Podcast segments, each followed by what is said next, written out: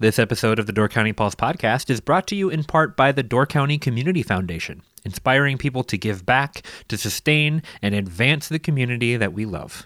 To learn more, visit givedoorcounty.org.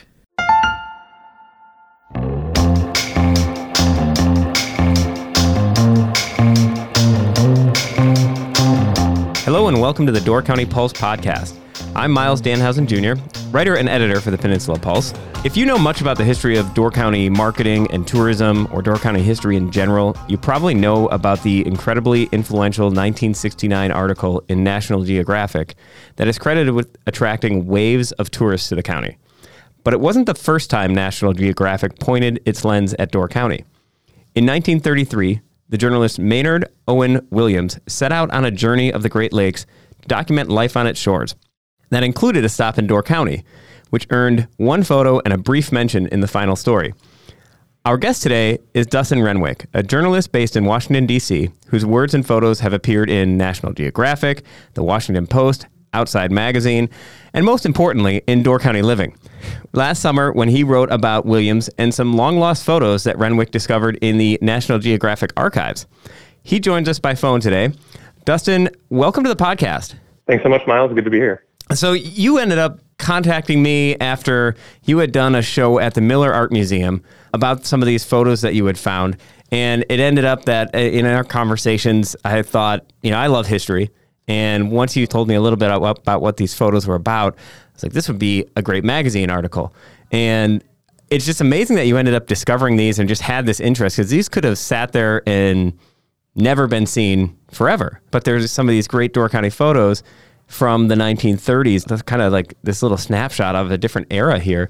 I want you to kind of tell me about how you discovered these photos and what piqued your interest about them. Yeah, well, I'm sure we'll, we'll probably get to it a little later, but definitely an interest in Door County from growing up and, and sort of being up there every summer with my parents and, and then my family. So when I started out at National Geographic in 2017, immediately I knew that we had the archives. And I talk about, you know, how there's magic in the archives, right? Mm-hmm. And certainly in this in this archives where there's 12 million photographs, there's you know, there's objects and, and all kinds of sort of magical things waiting to be discovered, but you need a good guide. And so pretty early on when I started at Nat Geo in 2017, I thought, well, I wonder what there is here potentially about Door County.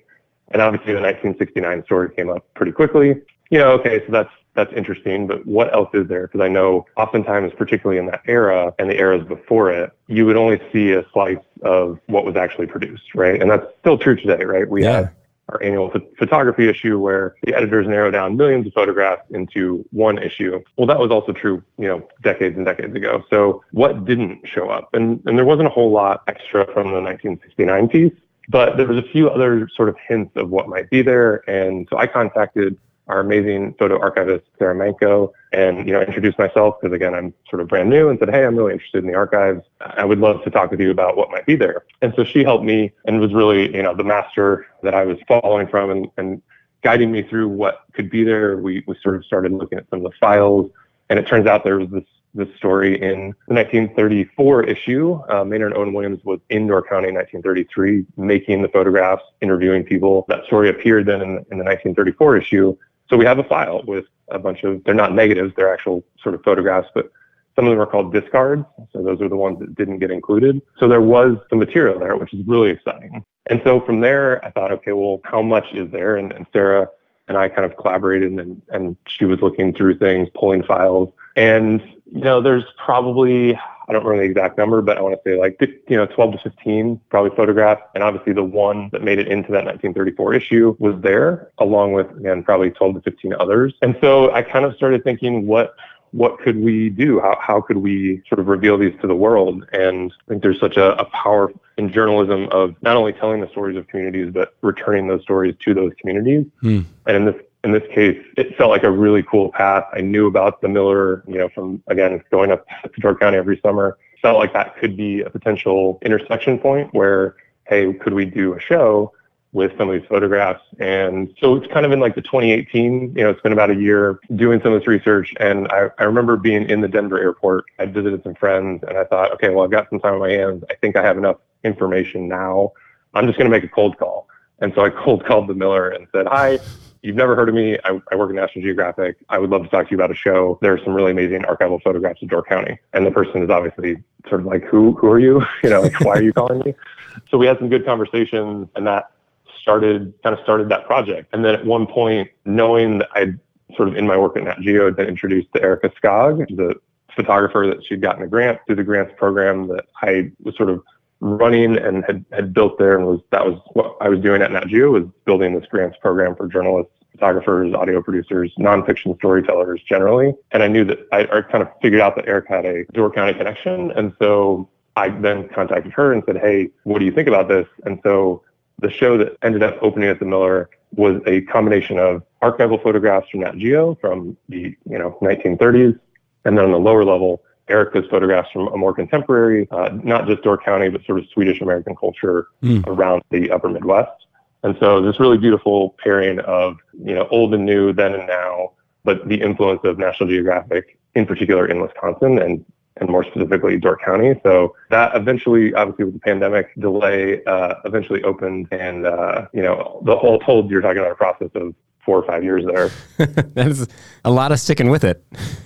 yeah. And, and I mean, it's, as anybody who's worked with museums knows, you know, there's, there's a slow schedule there where they're booking things sometimes years in advance. So you're kind of waiting for space. You obviously have the printing and, and all the preparation for those shows that goes into it. So, sure even with the, the COVID delay, still really gratifying to be able to walk into the Miller and be able to see these photographs back in their home community. And, you know, you touched on just a little bit about that to, to describe it for listeners who are not familiar with like how a publication comes together.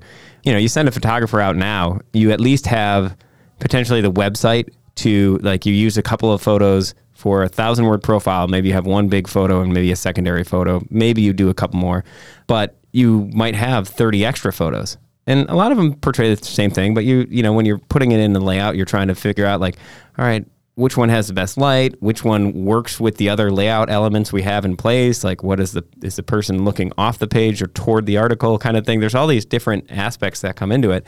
And really great photos just don't work with a layout so they're sitting on the side or you just don't have space especially nowadays. So a lot of great images just never see the light of day. Luckily with a website you can add some extra stuff online, but even then you have stuff that that sits off to the side. And with these, you know, there could you describe a couple of these photographs and what they depict because there's a couple aspects about it that are pretty interesting. One is that it's in the midst of the, the depression, but they are not photos of the depression, so to speak. Exactly, yeah.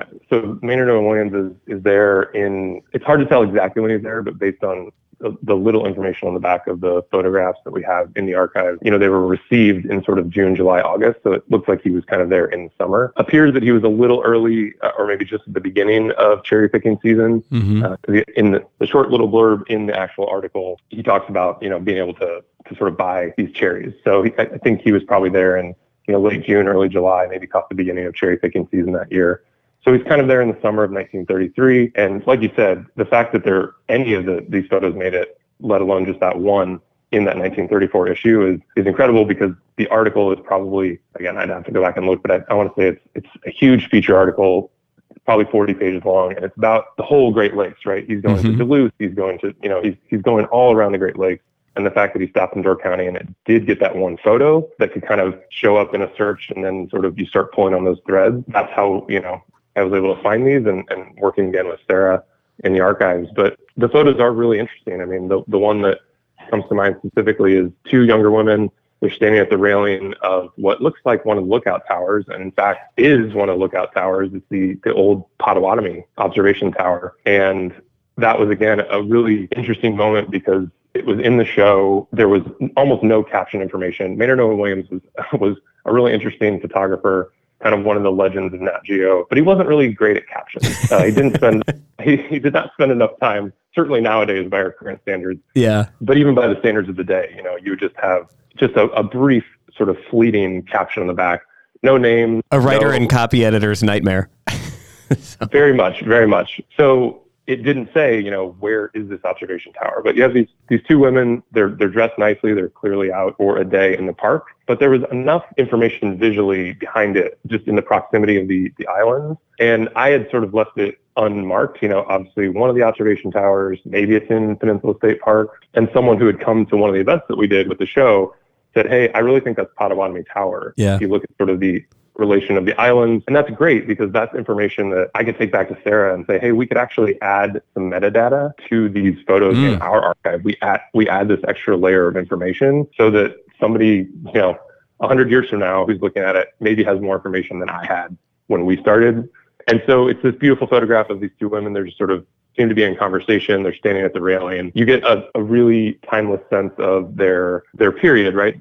You can look at their clothes. What types of clothes do they have? And so that's a, a really cool photograph. And there's a few others where. Well, if if Dustin, I can interrupt you there. Like, there's a yeah, there's sure. another aspect to that in that that photograph is taken in 1933. Potawatomi Tower was built just two years earlier.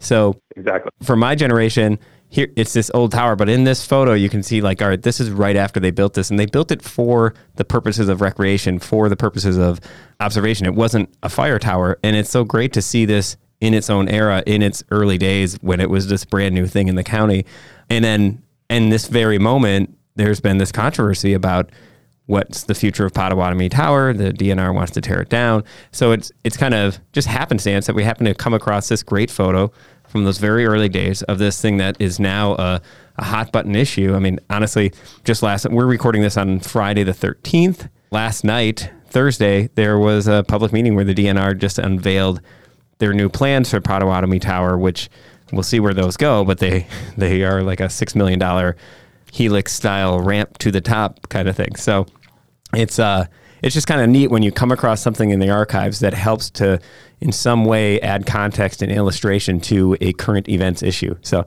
just another total sidebar on that, but it, I, I love that photo as well, and that's why we ran that as like the the big front primary image with this article. Yeah, and it's a great point. And and just to add a little bit more of the history there, because I know that it was one of the things that I was looking into. You know, it was the first the first tower, like you said, first in Wisconsin, designed just for recreation. It wasn't built to be a fire lookout. Mm-hmm. And so you have this this moment capturing this basically brand new tower and people using it, right? It's it's a yeah. it's a functional photograph in that sense that people are out there using it. It was a piece of the again reminder that we're this is 1933. We're still in the depression, and parks are a way for people to get out and enjoy nature and and do something fun that didn't cost money. Right. And so you see this, you see all this, all these layers of history in this one photograph. And like you said, there's obviously a lot of local conversations happening right now around that tower. And I don't remember when in the process, I think it was after the Miller show, I sent this to, you know, the Potawatomi group and said, Hey, I, you know, I know that there's a lot of conversations going on. Just so you know, here's a photograph in case it's useful. So hmm. to be able to add to that conversation even now, it's, it's a really cool moment. Yeah. And there, and there can't be many photos in existence from, you know, those first five, six years of that tower existing. I haven't come across them. So it's very cool to to stumble across those. You also have photos in here from Life in the Orchard at that time, and I don't know if you want to describe some of those, how those resonated with you when you were looking through them. Yeah, there's two that that I just I love. The one is a group photo. It's uh, a bunch of young pickers who probably you know came up for the summer. Again, unfortunately, Maynard Owen Williams left us with no information uh, in terms of names, contact, where are these you know young kids from? Are they locals? Did they come up from Milwaukee or Chicago? You know, we know that based on newspapers, uh, a lot of the newspapers I was reading from that era, again in the Depression, so orchards were trying to prioritize local workers, knowing that people were out of jobs. Mm. So it's like it's likely that they were, if not local, at least from the state of Wisconsin. Versus in later years when you have people coming from all around the country, in some cases coming up from Mexico and Latin America. Mm-hmm. Uh, in this case, these are probably in state as those, those orchards were trying to prioritize local workers and kind of give back, keep that money in the community. And so you have this, what is it, one, two, three, four, five, six, seven, eight, nine. And counting quickly here, I think it's 10, 10, and they're all in various, you know, a couple are sitting on the bench, a couple are sort of laying on the ground, and they just look really at ease, mm-hmm. which again, to your point, it, you know, you don't get the sense that there's a crushing depression happening right now these kids look like they're having fun in the summer and obviously doing summer work, but they're just sort of taking this moment underneath this tree and they're in the orchard. There's another series that Maynard Owens is, is closer in where it's actually individual workers. And there's a photo of, again, a younger girl. She's got the cherry bucket. She's on a ladder. And what I realized at some point in visiting the Miller was it, it looked incredibly similar to a mural that used to be in the old Sturgeon Bay High School. Huh. Uh, it was painted in 1942, so about 10 years after Maynard Owen Williams had been there. And it was painted by uh, Jessie Kalmbach Chase. Huh. And it's a set of murals that they pulled off of the walls when they renovated the old high school and they installed them in the library there in Sturgeon Bay. So you can go in the library and they're kind of up as you go in the doors and kind of fade to the left, kind of get into where the computers and the main area is, and you turn around, they're on the they're on the wall up near the ceiling behind you. And that painting just so cleanly echoes what you're seeing here. Hmm. And you know, you you wonder what Jessie, you know, the local painter, what what her inspiration was. And you're seeing the same types of clothes, you see the same tripod ladder, you see the same bucket. Jessie's painting is really nice because hers is in full color, so you get that vibrant red and green of the orchards. Sure. Whereas Maynard Owen Williams, all, all these photographs are in black and white. But that, again, just that, that resonance between what was happening in front of his lens and the kinds of inspiration that local artists were taking even from that era as well. It was a really cool intersection point. And then again, to have the show in that space where you could see that photograph and walk out back into the library and see that painting. This episode of the Door County Pulse podcast is brought to you in part by Door County Medical Center. Are you looking for a job in Door County with excellent benefits, culture, and potential for advancement through tuition reimbursement programs? Door County Medical Center is hiring. For more than 75 years, Door County Medical Center has been the leader in health and wellness for Door and Kewaunee counties.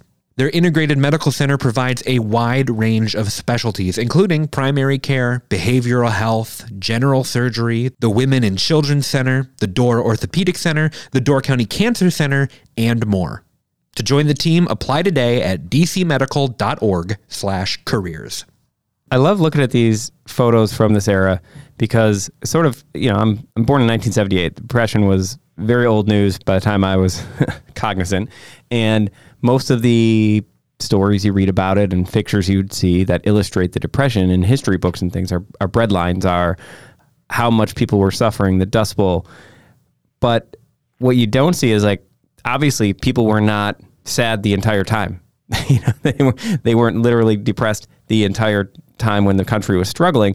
And in this, you see in the midst of this, people persevere. They find ways to, like you said, to recreate. They y- Potawatomi Tower. Somebody put some emphasis on spending money on building a recreational tower at a time when the country was in total financial crisis. There couldn't have been a lot of dollars to go around, and you know these kids are working in the orchard. People are just finding a way through in the midst of all of that, and especially in Door County, when I've looked in into the archives too, just to try and see how the depression affected things here. One of the things I wonder is that because we're on this peninsula, and at this time, there's still a lot more bartering going on in small towns. When I talk to mm-hmm. folks from back in the day, they'll say, "Yeah, you know, I would." I would do the lumber work on this guy's barn. He would come and do the electric on my house. He'd just you'd call it all even at the end of the day or you know some guy would have a cow somebody else would have meat and there was a little bit more of that going on so maybe because you know nobody's coming through door county you either come here and turn around or you don't come it's a dead end so i wonder if there was some degree of like that's baked in self-reliance of the peninsula that made it a little less impacted by the larger macro impact of the Great Depression. That is a, a theory just from looking at things and talking to a few people, but maybe there's something to that. Yeah, and obviously in the in the absence of money, what the depression couldn't take away was, you know, it sounds cliche, but it can't take away people's spirits, certainly, Mm-hmm. and it, and it couldn't take away their skills. So you could barter, you know, hey, I know how to do this. I'm a I'm an artisan. You're a farmer. Can I trade you uh, goods for food? You know, those those types of interactions and exchanges were certainly more prevalent then, like you pointed out. And I'm sure contributed to a sense of self-reliance and in some ways self-worth, right? Like I, I don't have money, but I do still have these skills that I can contribute, whether to my community, to help, uh, you know, keep my family afloat, and to help keep the community afloat. In again, looking at these photos, doing the research for the show, I then had a conversation with one of the editors here at Nat Geo and was sort of telling them about the show and kind of the photos and everything. And he and I were talking about, you know, is there is there an article there? Is there a story there that would maybe resonate even with the wider Nat Geo audience? Obviously, this was targeted to the local audience, bringing Nat Geo back there. But is there a story that we could bring from Door County back to a wider Nat Geo audience? And I sort of offhandedly mentioned, you know, I, as in looking through the all these old newspapers, I'd sort of read a little bit about Pick Your Own, and it seems like this was an early iteration of Pick Your Own. And he said, you know, that's really interesting. It was around, you know, kind of in the autumn when obviously people are familiar with certainly Pick Your Own apples and pumpkins and things. Uh, he said that, you know, dig into it a little bit, see what's there. And so it's interesting, again, looking from a, a journalism and a nonfiction storytelling lens. I was looking at these photos and and their context in one particular light, which was trying to pull together the thread and the narrative that ran through them in the local context to then turn around and say, well, how can I look at these from a different a different way, a different angle, and actually look at the story of, of Pick Your Own and the history of that. And that became uh, a story that I published with National Geographic online, and we, we published it with a few of these archival photos as well. So they actually got a, a sort of a second or third life. Not sure, sure what, what lifetime we're on for these photos now, but um, to your point about the sort of the self-reliance, farmers were obviously faced with federal quotas. Farm prices were kind of not running out of control, but they were another element of the depression where you have people people can't buy. There's too much supply, and so farmers kind of banded together, you know, the orchard owners and said, well, how can we, what can we do with this crop that is incredibly perishable? We haven't quite figured out a great way to ship it super widely. And at least from a lot of the research I was doing, I feel pretty confident in saying that Door County was really the epicenter where pick your own farming had its start at a certainly at a scale. I'm sure hmm. there were I found instances in certainly in California, in the valley there, you know, Washington, Oregon, places where there was a sort of one-off advertisements for pick your own in earlier years but in terms of a concentrated industry and certainly the idea of organizing a cooperative which the orchards did there this is really the first time that we see pick your own farming at scale. And that did bring tourists that did bring people up to door county and for two reasons right? They're coming for cheap fruit. You know this is this is fancy fruit that would be more expensive but the orchards are saying, hey, if you pick it yourself, we'll only charge you we'll charge you less. But they also, in coming to Door County, get introduced to places like Peninsula State Park and Potawatomi State mm. Park, and you have this early early link between cherries and tourism in Door County. But it was really born out of the Depression era need. Huh. Yeah, that is pretty fascinating, and that became one of the big marketing slogans for the peninsula. I mean, to this day, it still is, obviously. I mean, even with the development, and one of the concerns maybe going forward is we take for granted that the orchards are there, but more and more we see home developments and higher end luxury homes being built within those orchards. So then you lose sort of the the picturesque acres and acres and acres of just those blossoms in the spring and kind of those doorways to some of our communities being these beautiful agricultural orchards and what what will happen to those down the road because it still remains a part of what people identify Door County with. So that, that's actually something that a few people have, have brought up here. But you know, you you also in going down that thread maybe is you you found this old T-shirt, this Cherryland Door County T-shirt that took you down another thread, which you so you ended up getting another little story out of this. Tell us kind of how this one happened yeah, it was it was definitely in that research and certainly in the research for the National Geographic story about the history of pick your own farming that this you know, as you said, this sort of early industry, the tourism is tied to Cherryland and the idea of cherry orchards. And so Cherryland becomes this slogan, right? It's a it's a marketing slogan. And the Historical Society of Wisconsin, they have this shirt it was on just a little blurb online, and it mentioned a little bit of context around this shirt. And so the shirt is uh, it's hard to tell if it's white or kind of a pale yellow. You know, it might have just yellowed with age, but you know, it says Cherryland in big font. It's got just sort of a cluster of cherries below it. And the shirt itself actually is in the Ephraim Historical Foundation. So that was nice that the, the Wisconsin Historical Society then had that sort of link back. And there was a name mentioned. And I just thought, you know, what are the odds this person is around? And you know, I don't know when exactly they would have been alive when the sh- how old they were when the shirt was, you know, kind of in existence. And so I kind of was able to track down the owner of that shirt, and she lives up in Canada now, but her family has long ties to the area, and her parents actually had, had bought a house there in Ephraim and, and lived there really the same year that Maynard Owen Williams. They they just had moved to Ephraim in 1933, mm. and so I emailed her, she emailed me back right away, and we had this really kind of robust email relationship, sort of back and forth. You know, her telling me about her family stories and me asking more questions. And eventually I said, gosh, this seems like there's enough here to, to maybe have a, a bit of a sidebar to the story that you and I were talking about from Door County Living. And yeah, Marilyn Marilyn Fairdig, she has this really cool story behind this shirt that she can't remember exactly when she got it, but it was you know seems to be kind of in the early to mid 40s. She thinks that maybe it was bought at, at Bunda's department store up in Sister Bay, but again, she was pretty young, so she doesn't you know she didn't buy it herself, but she sort of talks about how she always remembered it being hers when she would come to that house. And then we started talking about the Cherryland nickname and the I'm I'm guessing that there might be some records that show it earlier, but at least the earliest appearance I could find in the Door County Advocate, which is the newspaper there, the earliest reference in that newspaper is 1914. But you know, I'm guessing it probably precedes that date. But it really starts gaining traction after after and around that time when Maynard Owen Williams is there, mm. because in, in the 1930 census, Door County becomes the leading you know county in cherry production in the country. And so it's starting to gain traction as, oh, this is a place where cherries grow really well.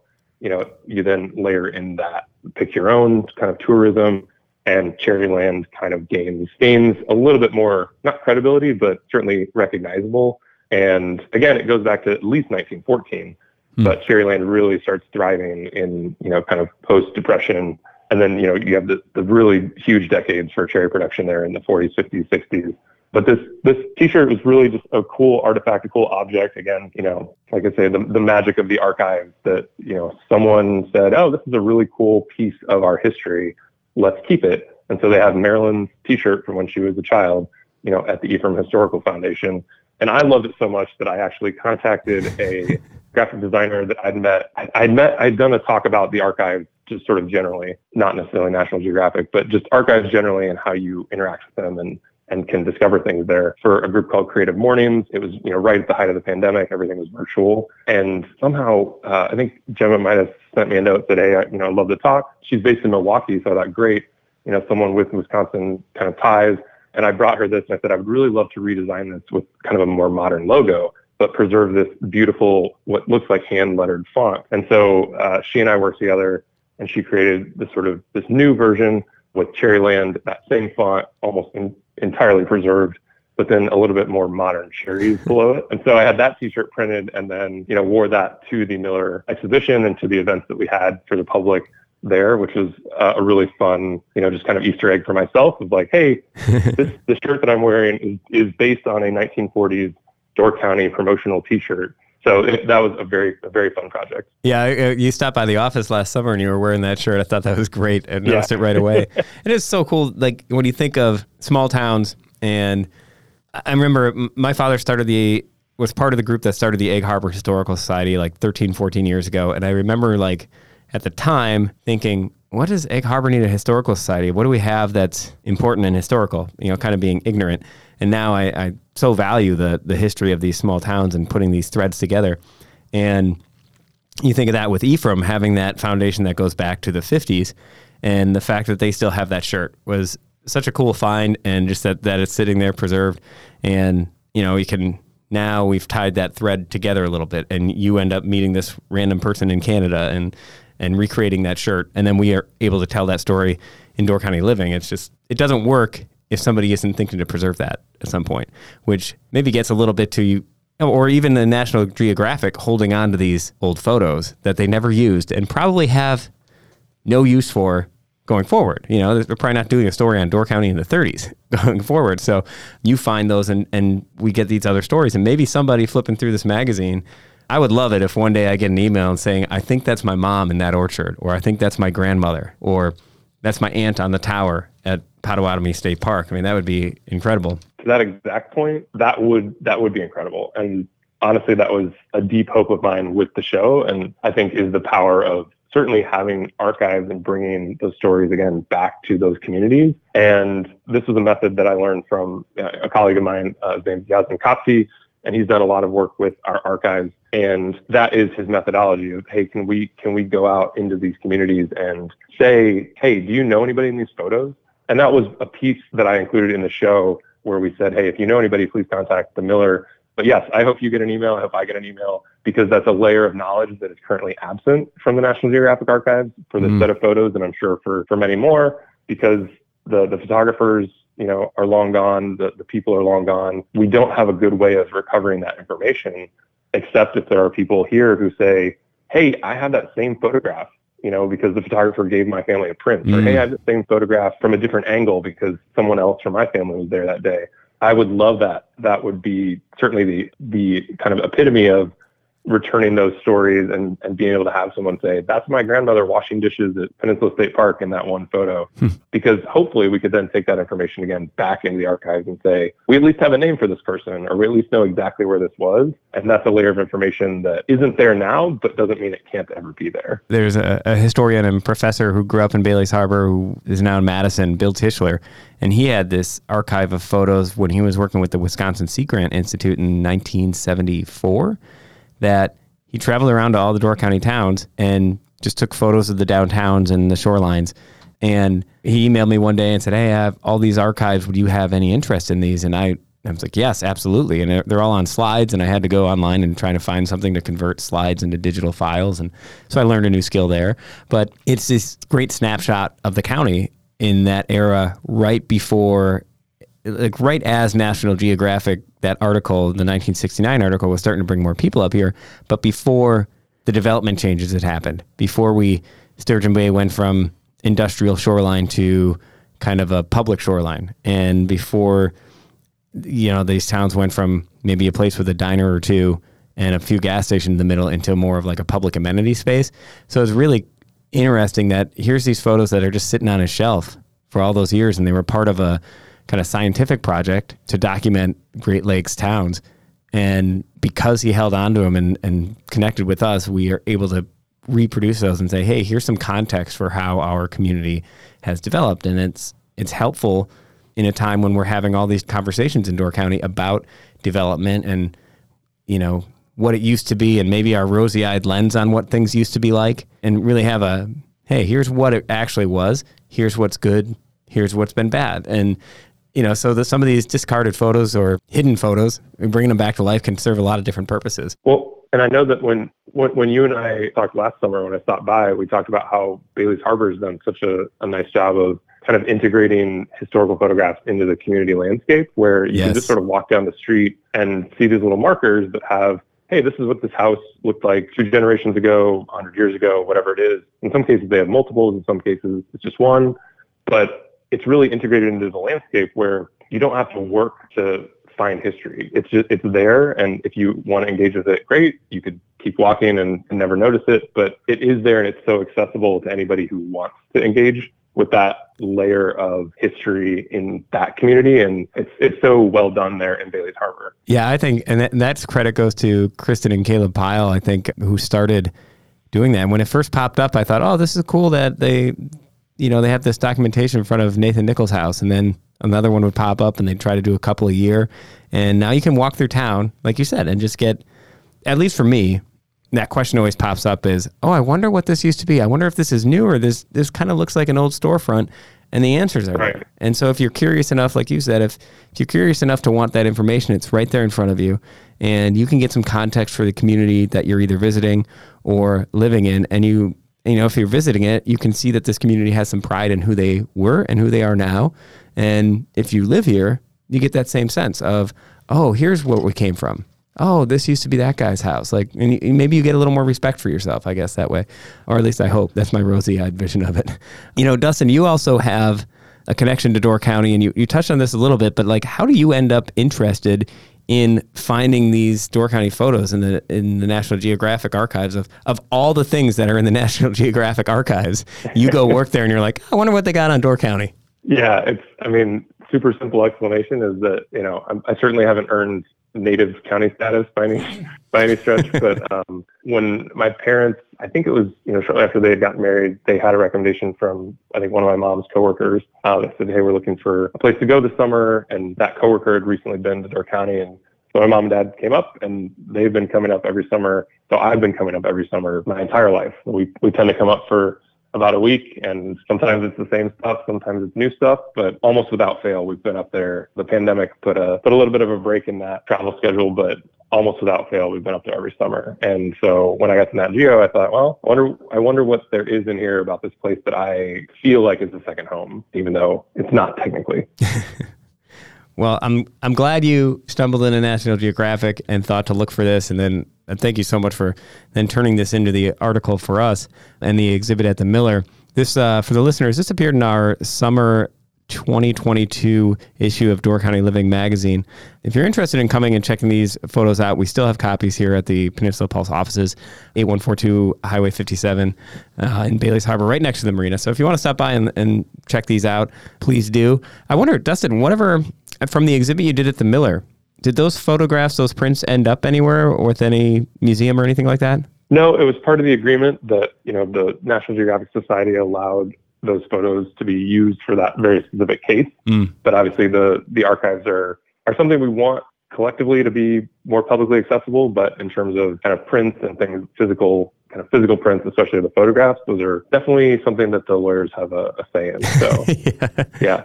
They were they were cleared for that specific use, and um, thrilled that it had you know I think six or eight week run there at the Miller, and then we we got them cleared for inclusion in the publication for Door County Living. So definitely glad that they're out there. But in terms of the physical, you know, the physical objects, uh, the physical prints, yeah, those were just the one time. All right.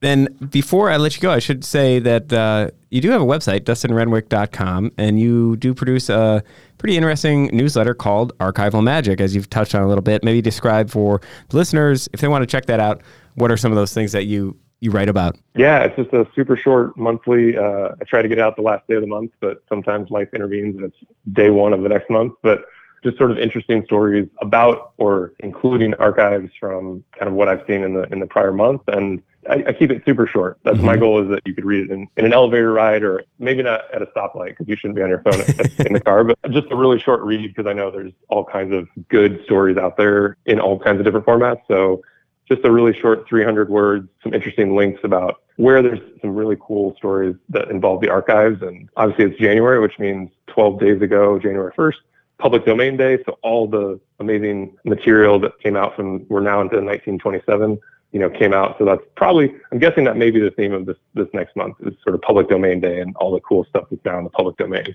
but yeah, definitely on the website. And also there, if you're interested in getting yourself a, uh, a Cherryland t-shirt, there's a link there too. And shout out to uh, Gemma Ryan was the, the designer in Milwaukee who helped me with that one. Excellent. Well, Dustin, thanks so much for joining us on the podcast today and talking through this. I, I kind of geek out on this kind of thing. And thanks again for your work on, on the story for us. And hopefully maybe there's some way we can work with you again stumble across each other in, in your research. Yeah, I'd absolutely love to. And obviously, thanks for the opportunity. It's always great to connect, Miles. And uh, hopefully, we'll see you in person next summer.